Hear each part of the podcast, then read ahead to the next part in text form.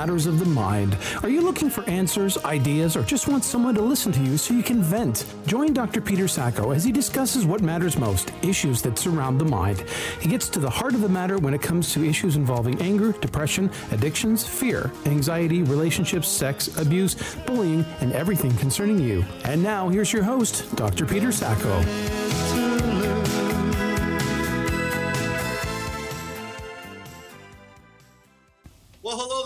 Welcome to Matters of the Mind, where everything on your mind matters to us each and every week. That would be myself, Dr. Pete Andrew Sacco, and my co host and producer, Todd Miller.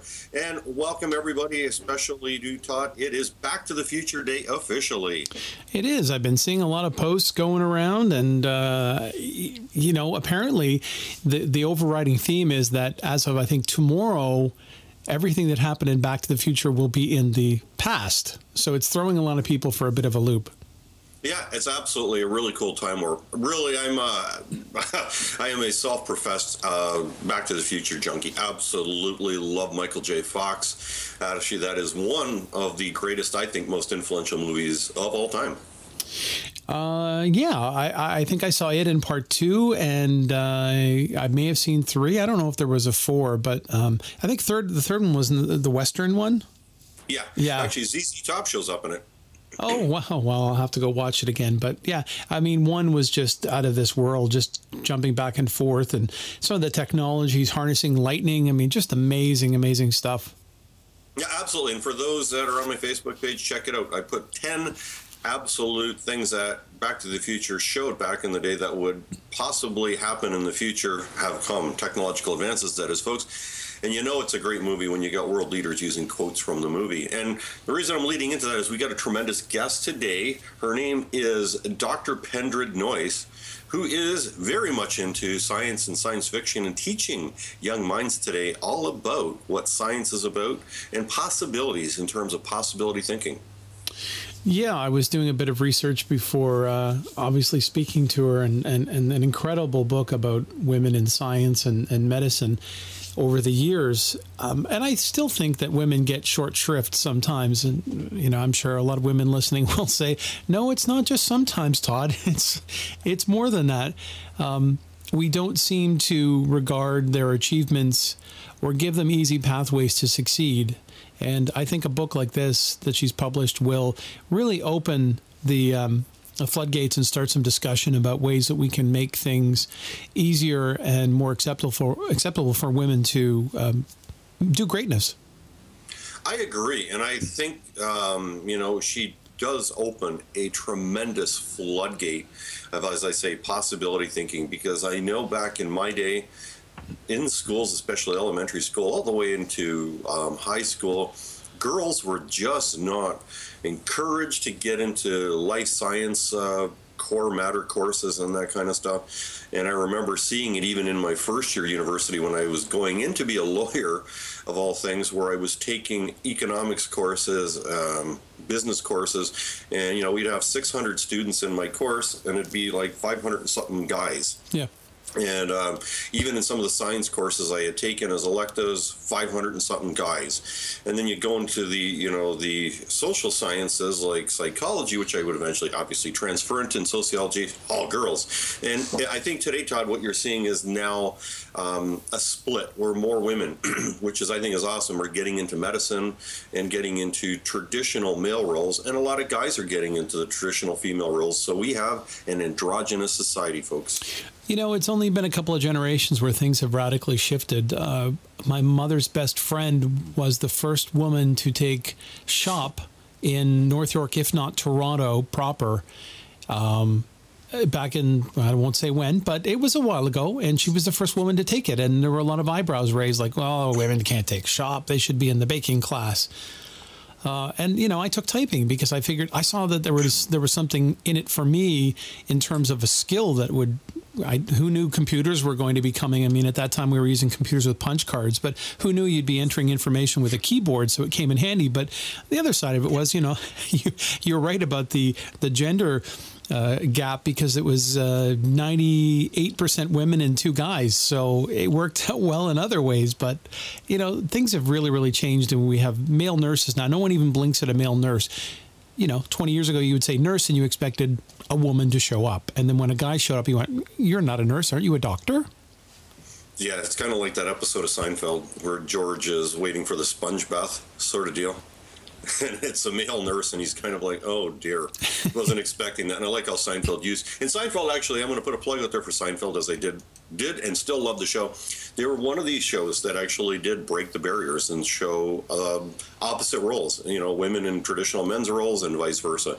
And I, you know what? I people like. Um, Dr. Noyce and those that are out there, I consider, you know, um, modern day um, path, you know, uh, finders, or if you want to call them clearing the path, where they're uh, bringing new ideas and insights for today's youth, uh, kids, especially um, university and college students. a lot of them today, Todd, are lost. They have no idea, like, hey, what do I want to be when I grow up? and a lot of them you know they still have parents from the generation past that is like okay this is what a guy's role is and a female's role and thank gosh that this, that's finally you know dropping by the wayside well here's something interesting that just popped up i'm looking at um, uh, Pendred's Dr. or Pendred's book on um, Amazon, and it's got this wonderful title, "Magnificent Minds: 16 Pioneering 16 pioneering women in science and medicine. Great, great stuff. Reading about some of the inspirational stuff. Underneath it says you know, frequently bought together. And it's got a book called Anna and Elsa, books one to six, about Princess Anna, Queen Elsa, and Olaf the Snowman from obviously Frozen. I mean, if that doesn't just, you know, change that there's some algorithm in Amazon that says, oh, somebody's reading a book about women. What have we got around in our catalog that's about women? Well, we got this great stuff about being a princess. So instead of you know, s- suggesting a book about a, a, famous woman biography, they've suggested something that is enhancing and enforcing the stereotypes that women deal with, that they need to be princesses.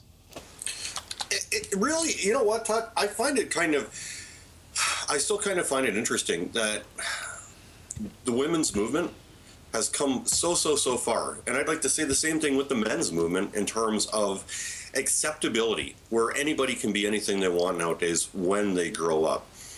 And I, I don't understand this.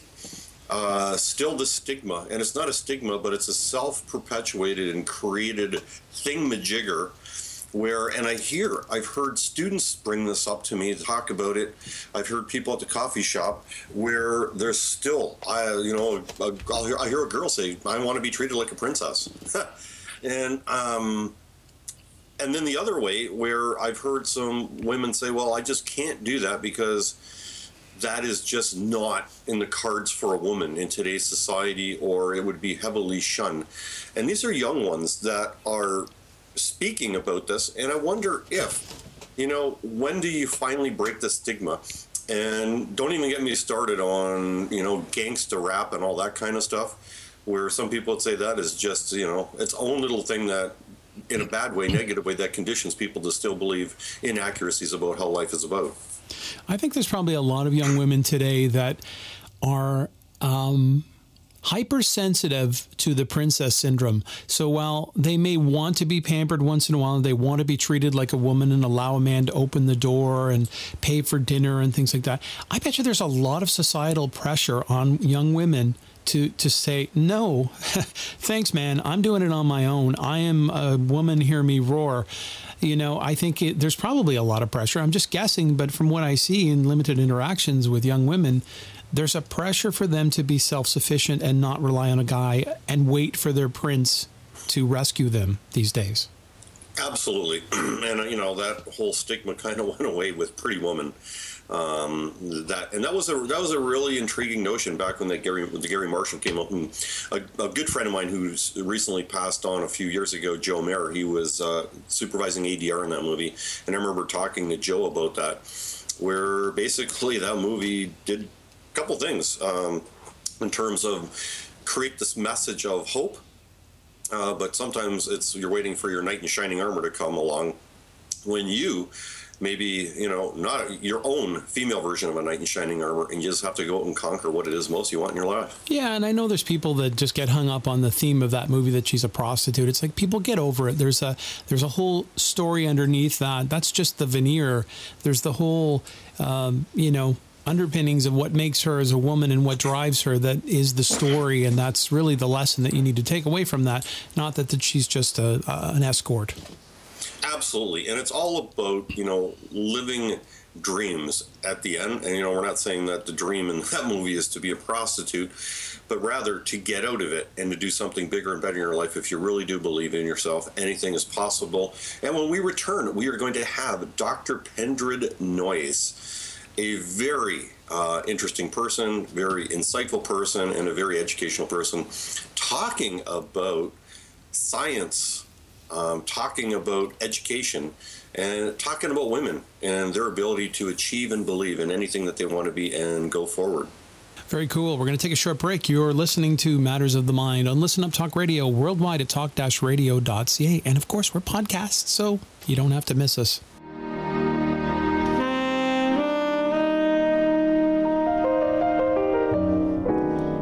The music you'll hear on Out of the Blue will be jazz for the most part.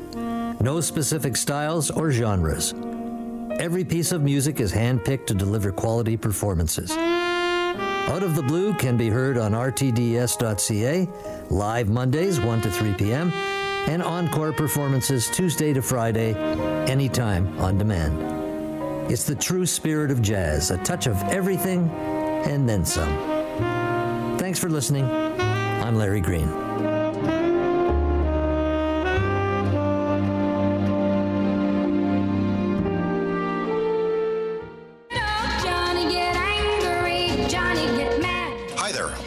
Dr. Peter Andrew Sacco, and do you have technological rage? Oh, yeah, the new rage of anger. Download my new book today, Technological Rage, on my website, www.petersacco.com, and learn what technological rage is and how it is sweeping people today, leading to online dating anger texting anger, and social online networking forums. Hmm, did you ever think you might get angry texting? Facebooking or online dating, maybe you never thought it would happen to you, or maybe you know somebody that has this and you just need to understand it a little more.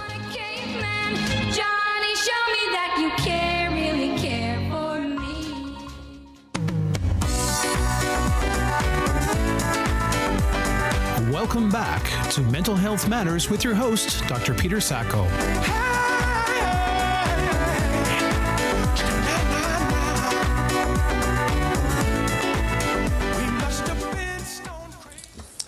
There, and welcome back to Matters of the Mind, where everything on your mind matters to us each and every week. And once again, folks, thank you for the awesome emails, Facebook messages, tweets. Keep them all coming. We're always looking for new and fun ideas for our show. And as I said, since today is officially Back to the Future Day, the 21st of October, who better than to have a mind, a beautiful mind of science joining us, Dr. Pendred Noyce, who likes to be referred as Penny, and who's going to discuss her wonderful, awesome book, Remarkable Minds. And with Penny, uh, she's written about women in science, uh, a great way of. Um, how should we say, recreating life and putting women in formerly non traditional roles and creating traditional roles for everybody across the board.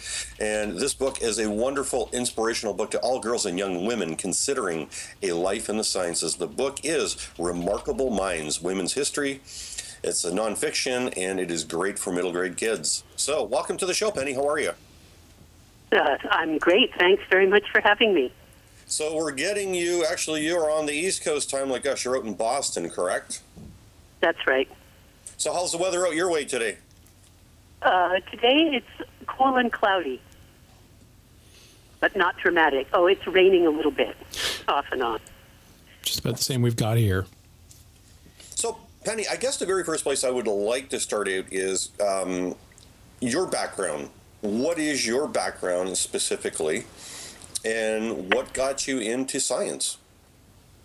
Well, I grew up uh, thinking I wanted to be an author, um, but when I was in late high school, I had a lot of trouble with uh, asthma and spent a lot of time in Children's Hospital at Stanford, and I became very interested in medicine.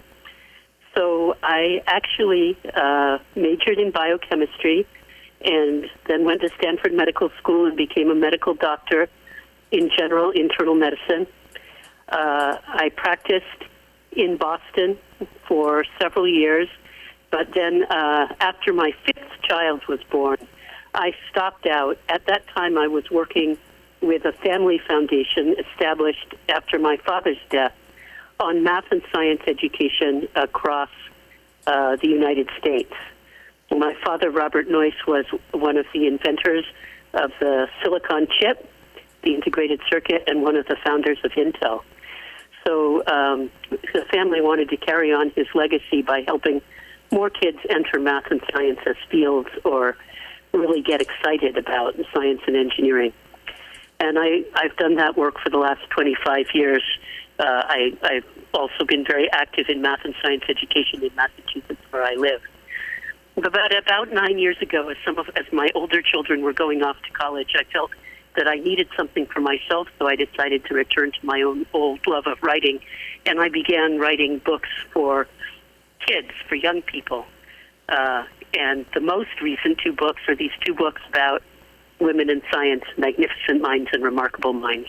Those are nonfiction. Uh, the other seven or so books I've written have been fiction.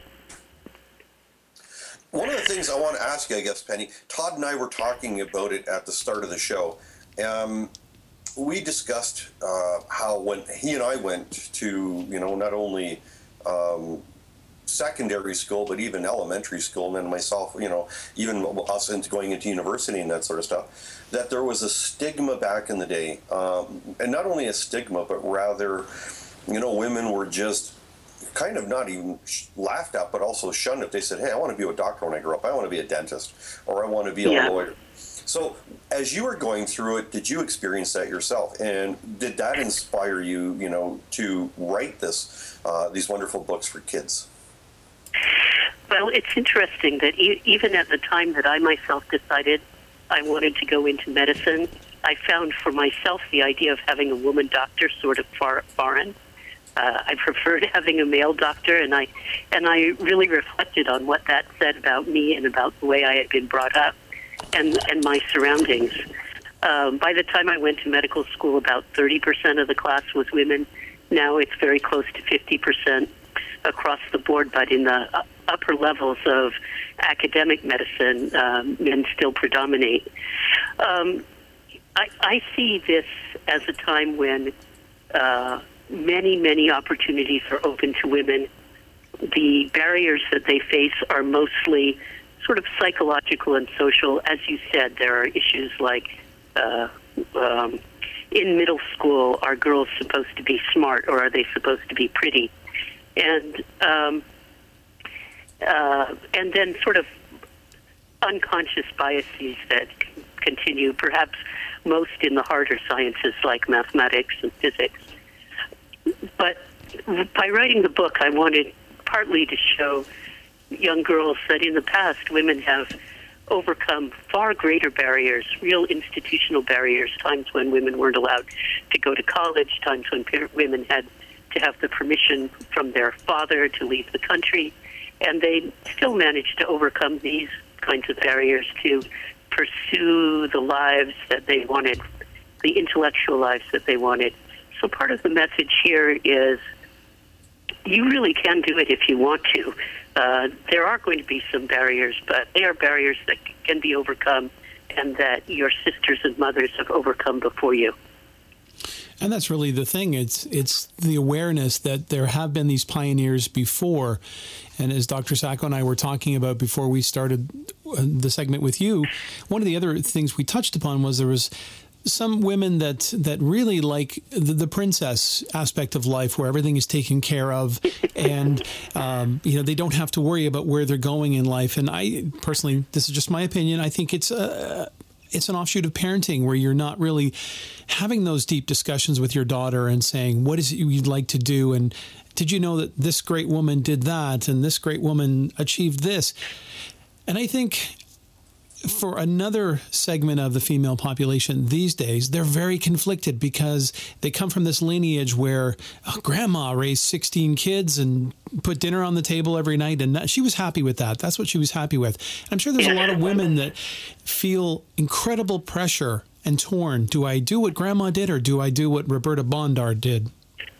Yes, I think uh, I, I think that's that's true, and um, you know the women the women in these two books really do represent some of that range. One thing that I found in looking at uh, 33 women from four centuries is that for most of the ones who were successful, education was very strongly encouraged in their family up to a point.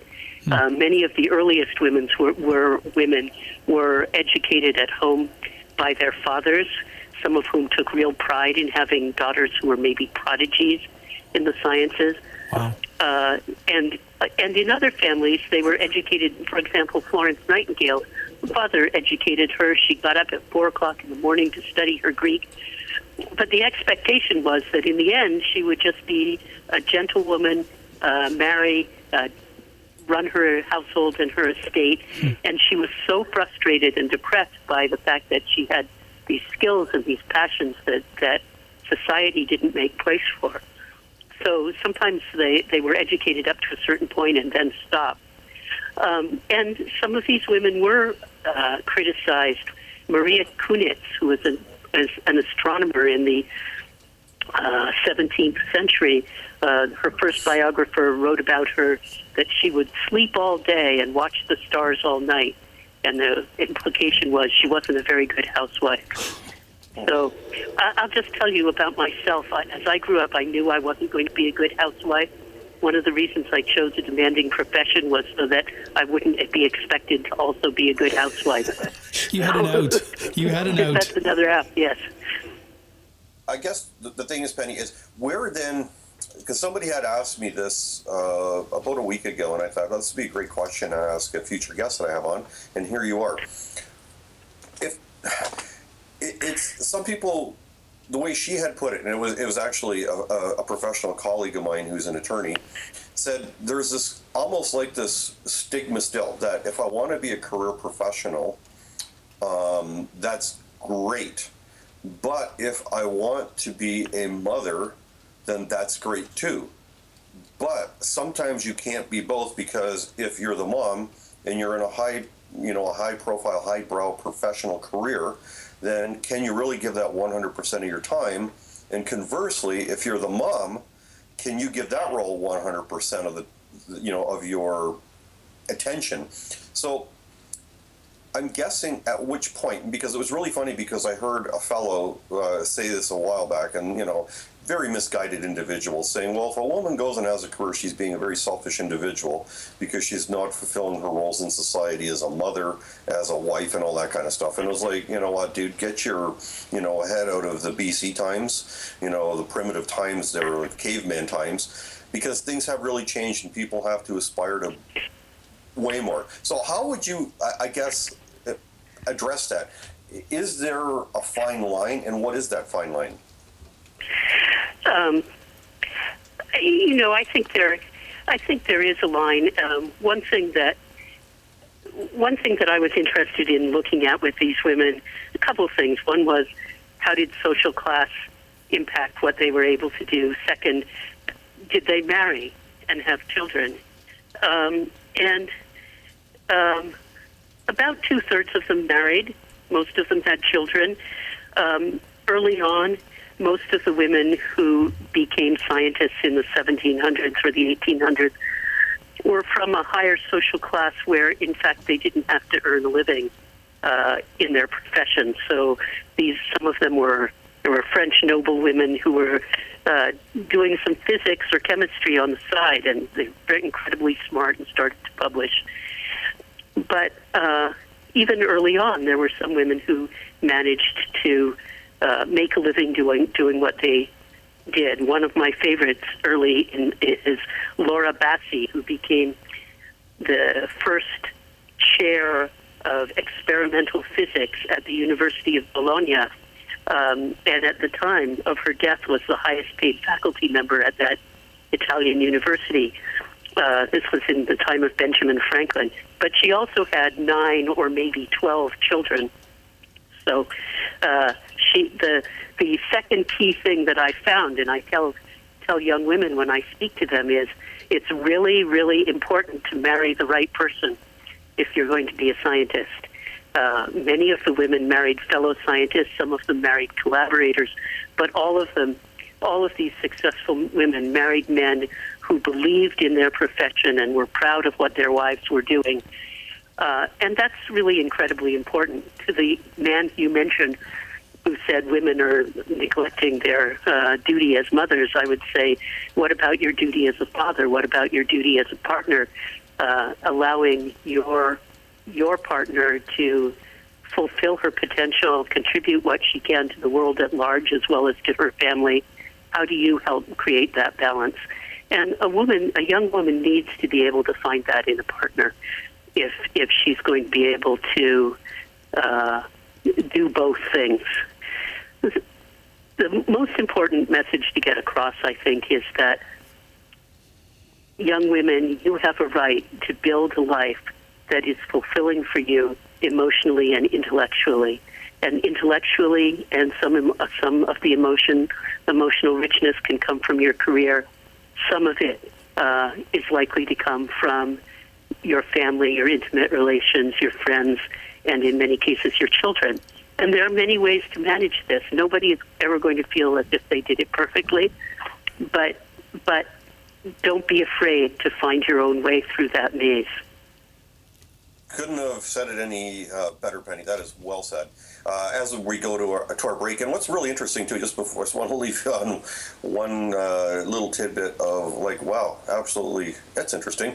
Back in our day, Todd, if you were into computers, you were a real geeky nerd, an outcast. But today, if you're a guy into computers, you are a cool nerd. I guess, yeah. And, and women are really getting into computers and gaming. And I have one Facebook friend that's huge into gaming and, and political science. And, um, you know, so the tables are turning and, and the, the, equation is becoming more balanced, but I still think we have some work to do. And uh, today's guest is really helping us spread the word about what still needs to be done. So we'll be right back with more from Dr. Penny Noyce when we return and we talk about her books. And they are great books, folks. Stay tuned. You're listening to Matters of the Mind on Listen Up Talk Radio worldwide at talk-radio.ca. Buying or selling a home, condo, or investment property may be one of the largest transactions you'll ever make. It's important to gather as much information as you can, and preferably from experienced, successful professionals. When it comes time to make your move, call the Mulholland Ross Real Estate Team with Keller Williams Real Estate Service at 416 230 8500 or visit www.realestatetoronto.com. Whether you're making your first move or selling your much loved family home, the Mulholland Ross team offers over 26 years of real estate sales and service across the GTA. Listen every Sunday at 4 p.m. here on Radio That Doesn't Suck to hear the team share advice and information that will assist you with your personal wealth through real estate. Questions or topics you'd like to see covered? Email info at realestatetoronto.com or call the Mulholland Ross team at 416 230 8500. Welcome to my new book, Niagara's Most Haunted Legends and Myths, which is not just a book about ghosts and haunted places, rather about history in the Niagara region. This book explores and uncovers parts of the Niagara region which are considered some of the richest in North American history and the most haunted. As a matter of fact, one of the bloodiest battles in North American history, the War of 1812, between the British and the Americans was fought here. And this year, the bicentennial year anniversary of the War of 1812 is covered in this book. This book explores most of the haunted places, legends that have existed from the 1800s right now to 2012. Each chapter covers a different type of landmark which not only educates readers on historical significances, but also entertains with anecdotal ghost stories and paranormal investigations. Join me in this book as we visit beds and breakfasts, ships and boats, trains, tunnels, museums, mansions, highways, forts, cemeteries, waterfalls, and many more, and see if the Niagara region is really haunted. Niagara's Most Haunted Legends and Myths is now available at Indigo Chapters and online on Amazon.com and BarnesandNoble.com and visit our website, www.niagarasmosthaunted.com. Be afraid. Be very afraid.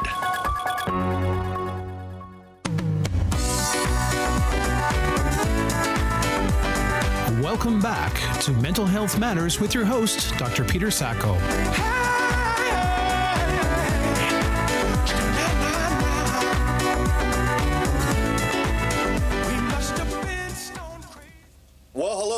Welcome back to Matters of the Mind, folks, where everything on your mind matters to us each and every weekend. What matters most today is Dr. Pendred Noyce. She likes to be called Penny. She is from Boston, where her and her husband Leo live. And Penny is the author and co author of eight novels for children, including Lost in Lexicon and The Ice Castle from Scarletta Press, and six books in the Galactic Academy of Science series. And what's really, really good is that she's got a very uh, cool line of new books out which encourage kids, especially girls, to get into science, stay in science, pursue their dreams, pursue their careers because, hey, your dream is what you are inside, and why not fulfill it? So, Penny, let's talk about your newest and latest book. Sure. Uh, Remarkable Minds follows a previous book, Magnificent Mind. Remarkable Minds tells about 17 more prime, uh, pioneering women in science and medicine, and it covers women in seven countries and uh, three centuries, including five Nobel Prize win- winning women. Uh, these are women who work in chemistry, astronomy, mathematics, the medical sciences, and physics. Uh, and the book the two books actually grew out of a, an exhibition at the Grolier Club, which is a bibliophiles club in New York.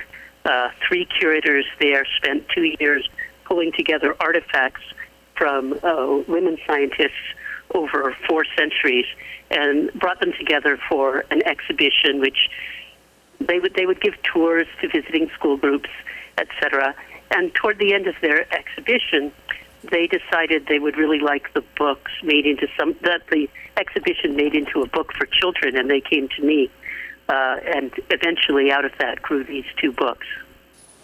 Now, the, the I guess the, the, the predecessor to it was Magnificent Minds: Sixteen Pioneering Women in Science and Medicine. So when you came out with that book, how was that received? And I guess uh, a part two to that question, Penny, that I've been thinking about since we, we got you on the, our show here. If you can answer, in, in your humble opinion, who would you consider um, throughout the centuries the greatest female uh, scientist?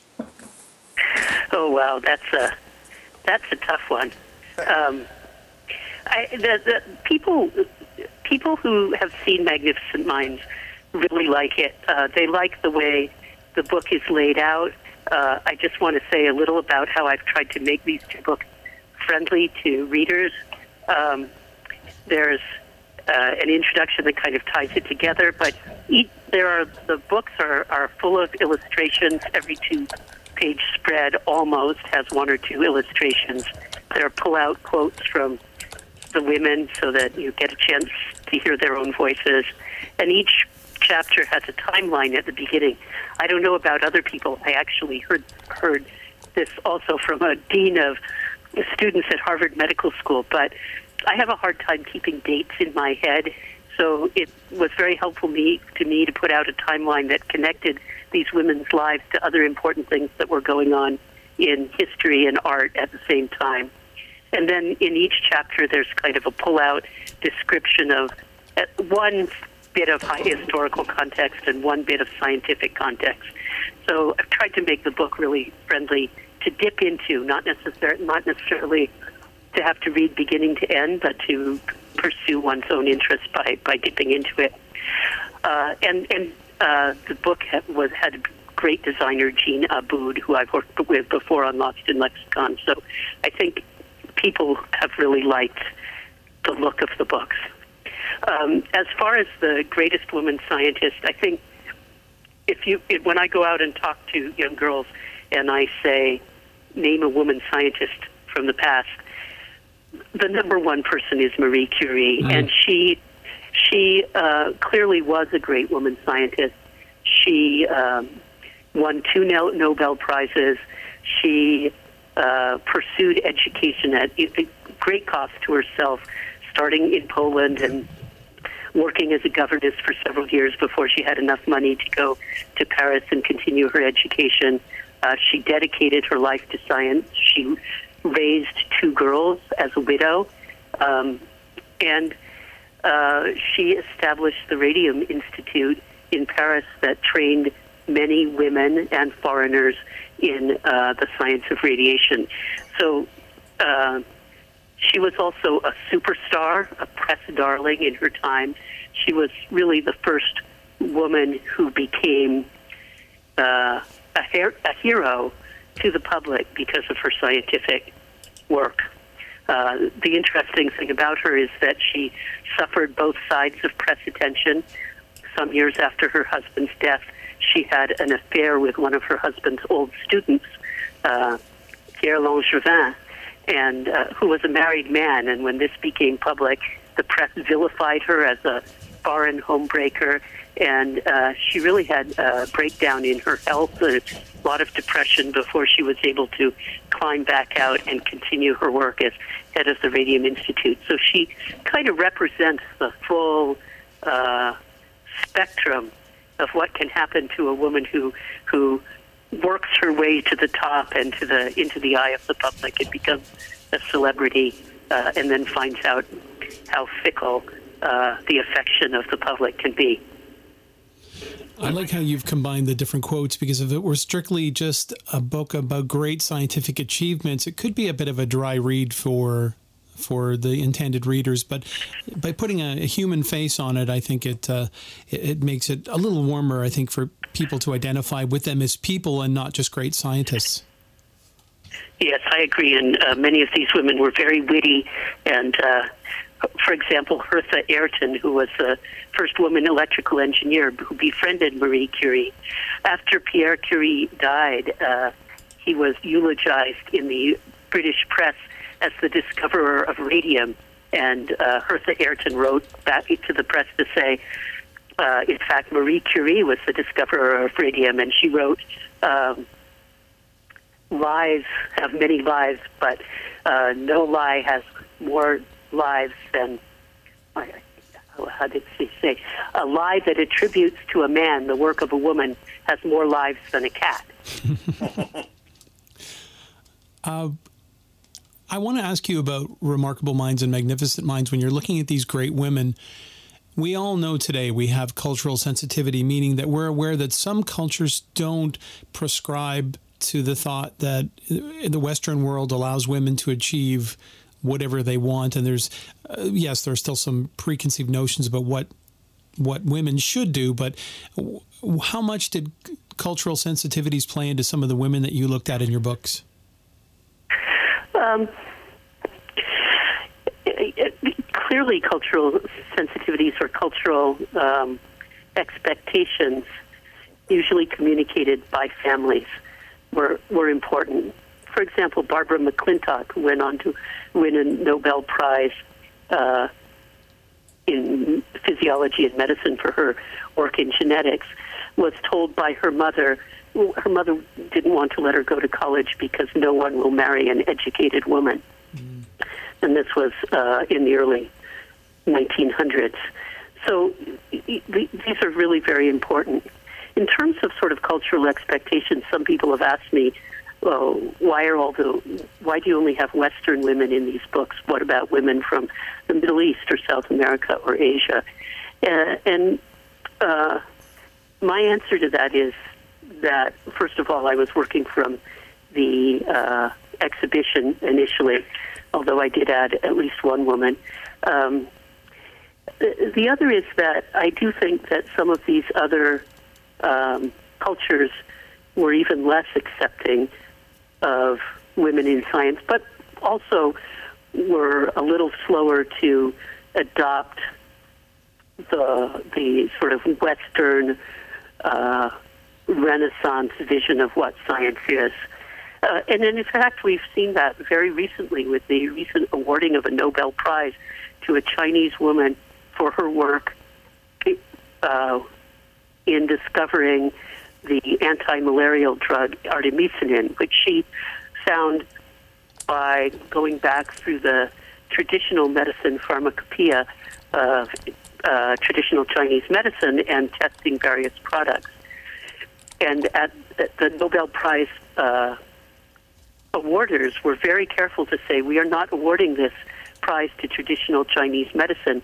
We're awarding it because she used the uh, the the methods of modern Western empirical experiment based science to prove the usefulness of something mentioned in Chinese traditional medicine.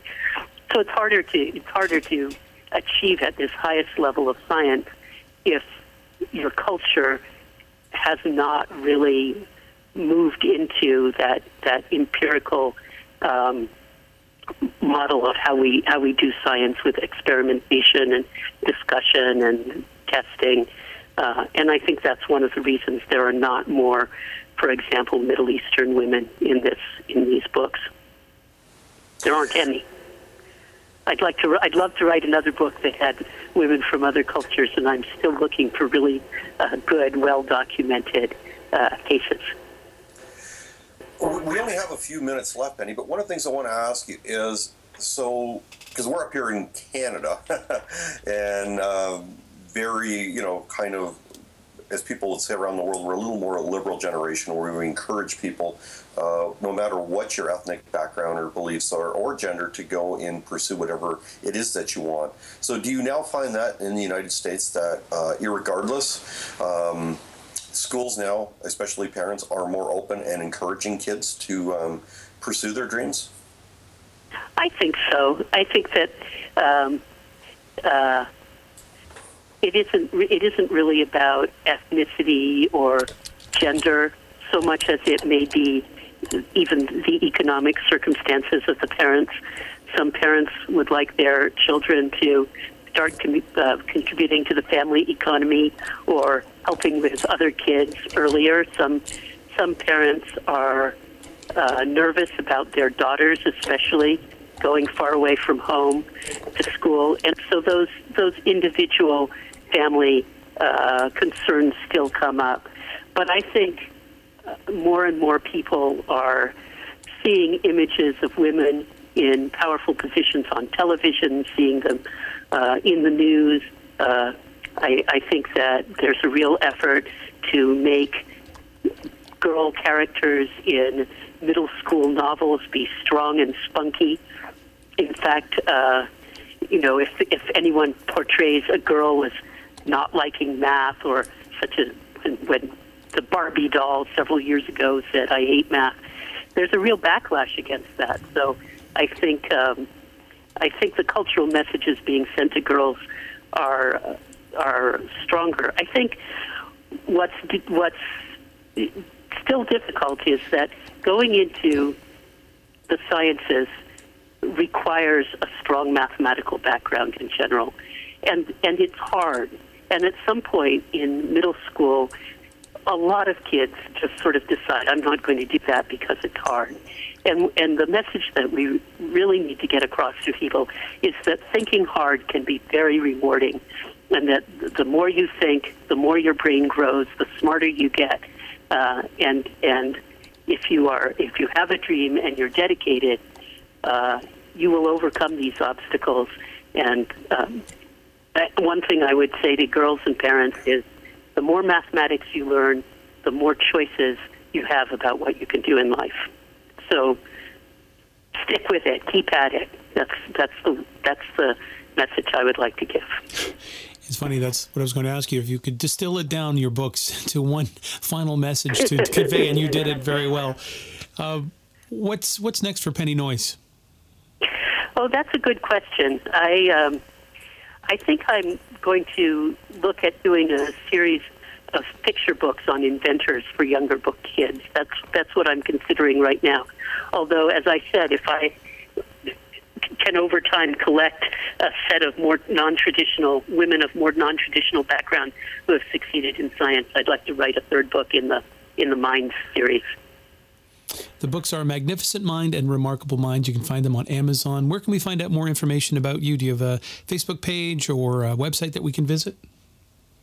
Um, you can find out more about me on at uh, tumblehomelearning.com, which is my publisher. And I do have a, a author website on there, um, but I can't remember what uh, what the actual. we will look it up and we'll have it on our blog post later today, and uh, and provide all those great links for everyone.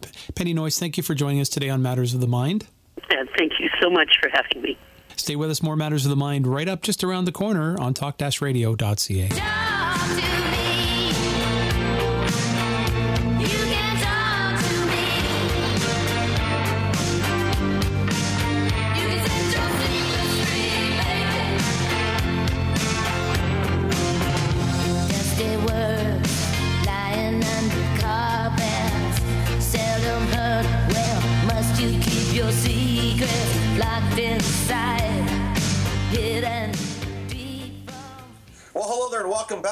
Matters of the Mind, where everything on your mind matters to us each and every week. And what matters most each and every week to us, especially, is the wonderful relationship that we have with the Center for Abuse Awareness. That is abusehurts.ca. Definitely continually to check them out. They do tremendously wonderful things for the community, um, and they're always looking for help and volunteers. And with that said, uh, instead of Ellen Campbell joining us today, we've got Helena Kamika, who is joining us. She is the president for the Center for Abuse Awareness. Welcome to our show for the first time, Helena. Hi there. Thank you. It's good to be here. Thanks for having me. So, a, a couple things. Um, we've had Ellen over the last actually few weeks um, discussing the upcoming conference, the men's conference uh, for abuse, and each and every week we want to know where it's at as we're trying to uh, get the community involved. Anybody out there still looking if they wanted to buy a ticket, uh, can they, and what would the protocol be? Yes, it's still not too late. There is room. I actually was on the phone with someone this morning who was actually looking for help for men, so I was able to tell them about the conference and uh, that they should really go. Uh, there is the Saturday is for men only, which is wonderful because it's it's definitely um, the topics are very difficult, but it's a safe place. Um, and it's for clinicians, it's for family members on the Thursday and Friday. It's very informative. Everyone who's been to any of these conferences says it's life changing, and and um, we have amazing speakers and experts in the field. It's just fantastic. I've I was so happy to be able to offer this solution to the person who's looking for help this morning because they were saying over and over again there isn't a lot of help for men out there. So we're very excited about this weekend. If you are, or know, if you have someone in your family that is has you know a, a, a male survivor of sexual abuse, this is a really important conference to go to. It helps you learn about it and understand, and to heal. That's why it's called Healing Journeys. And as Ellen is very fond of saying, you know, you don't even need to interact. You can just be there and, and, take it all in and just feel that you're in an environment that is safe and allow you to learn and just feel part of something. Absolutely. And for men, a lot of them feel isolated because it's not something you share or talk about. And just to be there and to hear um, other survivors speak because other survivors are scheduled to speak. Um, and uh, it's incredibly um, helpful because it it it gives you that permission to to um, to be to feel well. It, helps you to feel like you're not alone anymore, and that you know other people have received help, and that you can too. That there is hope. So, Helena. Um, you you guys are still also doing renovations at your new digs there. Um, what do you still need from people from the community, or how can anybody help out? Well, we could always use financial donations, but um, uh, and any our ongoing as far as the renovations go, we're almost finished. I'm so excited about that. We're having um, a workshop in our newly renovated facility tonight, actually.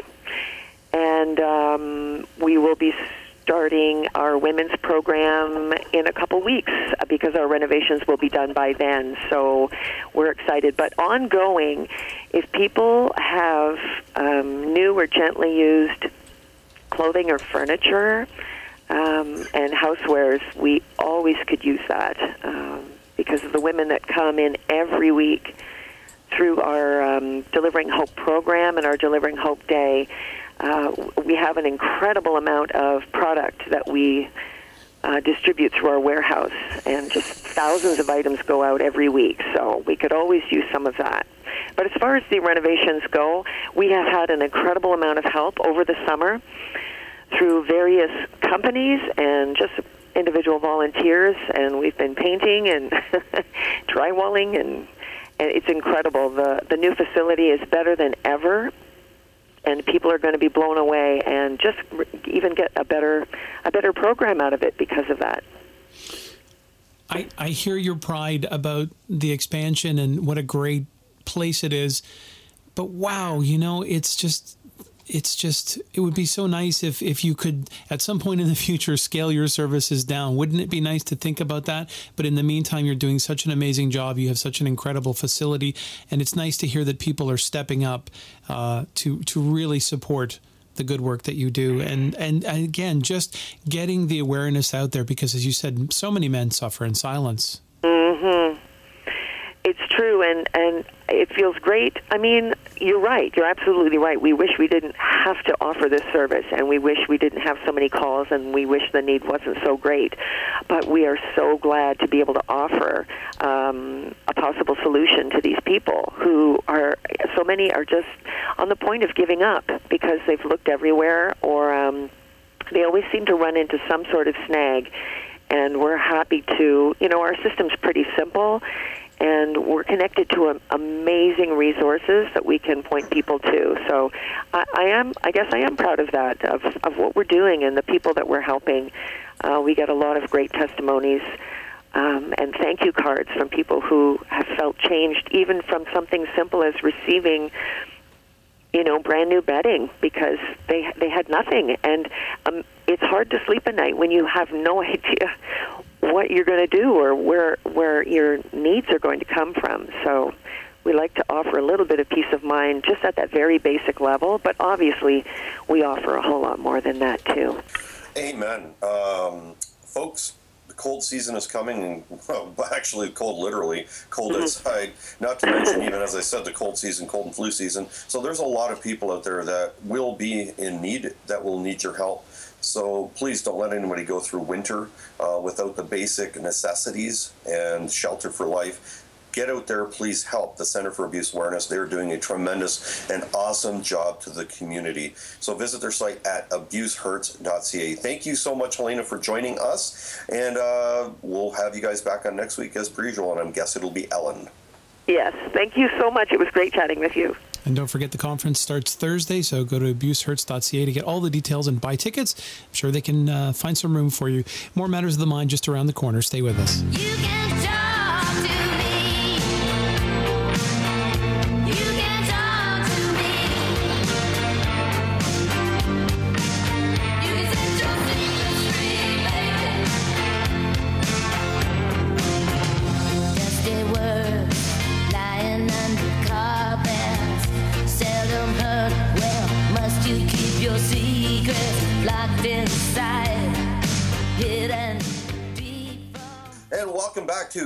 Matters of the Mind, where everything on your mind matters to us, and which mattered most to us today is living your dreams. Whether you be male, female, whatever your goals or dreams are, definitely never cut yourself short. And also get out there, folks, and help those in need. Even though Thanksgiving has passed, Christmas is coming, and there's a lot of folks out there that need your help each and every time. So please reach out to the Center for Abuse Awareness. That's abusehurts.com. And join us next week. We're going to have a fun and spooky show as it is Halloween week. So we're going to have a really cool special guest, possibly somebody mentioned Paranormal Survivor, members from that show, the hit TV series that is now being seen worldwide. Wow. I'm excited. I mean, I love Halloween, but some of it freaks me out. I'm not a big horror film fan, so it's not going to be too scary, is it? I mean, I, will be able to host co-host the show with you. Oh, absolutely, Todd. I think the the scariest thing with the show, oftentimes, uh, like that, as they also told me, is when people hear that the shows themselves filming are not as scary as you think. Uh, they're more fun and everybody's laughing. And if you ever see the bloopers, it's not that scary. Yeah, well, I may treat uh, our fans to our bloopers one Halloween. We'll have to see. And yeah, and if everybody is down the Niagara region this year, I am giving out Welch's peanut butter and jelly drops. You can only get them in the States. They're awesome. And I've got boxes of them, and I am just indulging in them, folks. So make sure you come out my way, and you're going to have some fun. Get there before Halloween because there may not be any left. You got it. See you next week, guys. I'm giving it rocks, so don't come my way.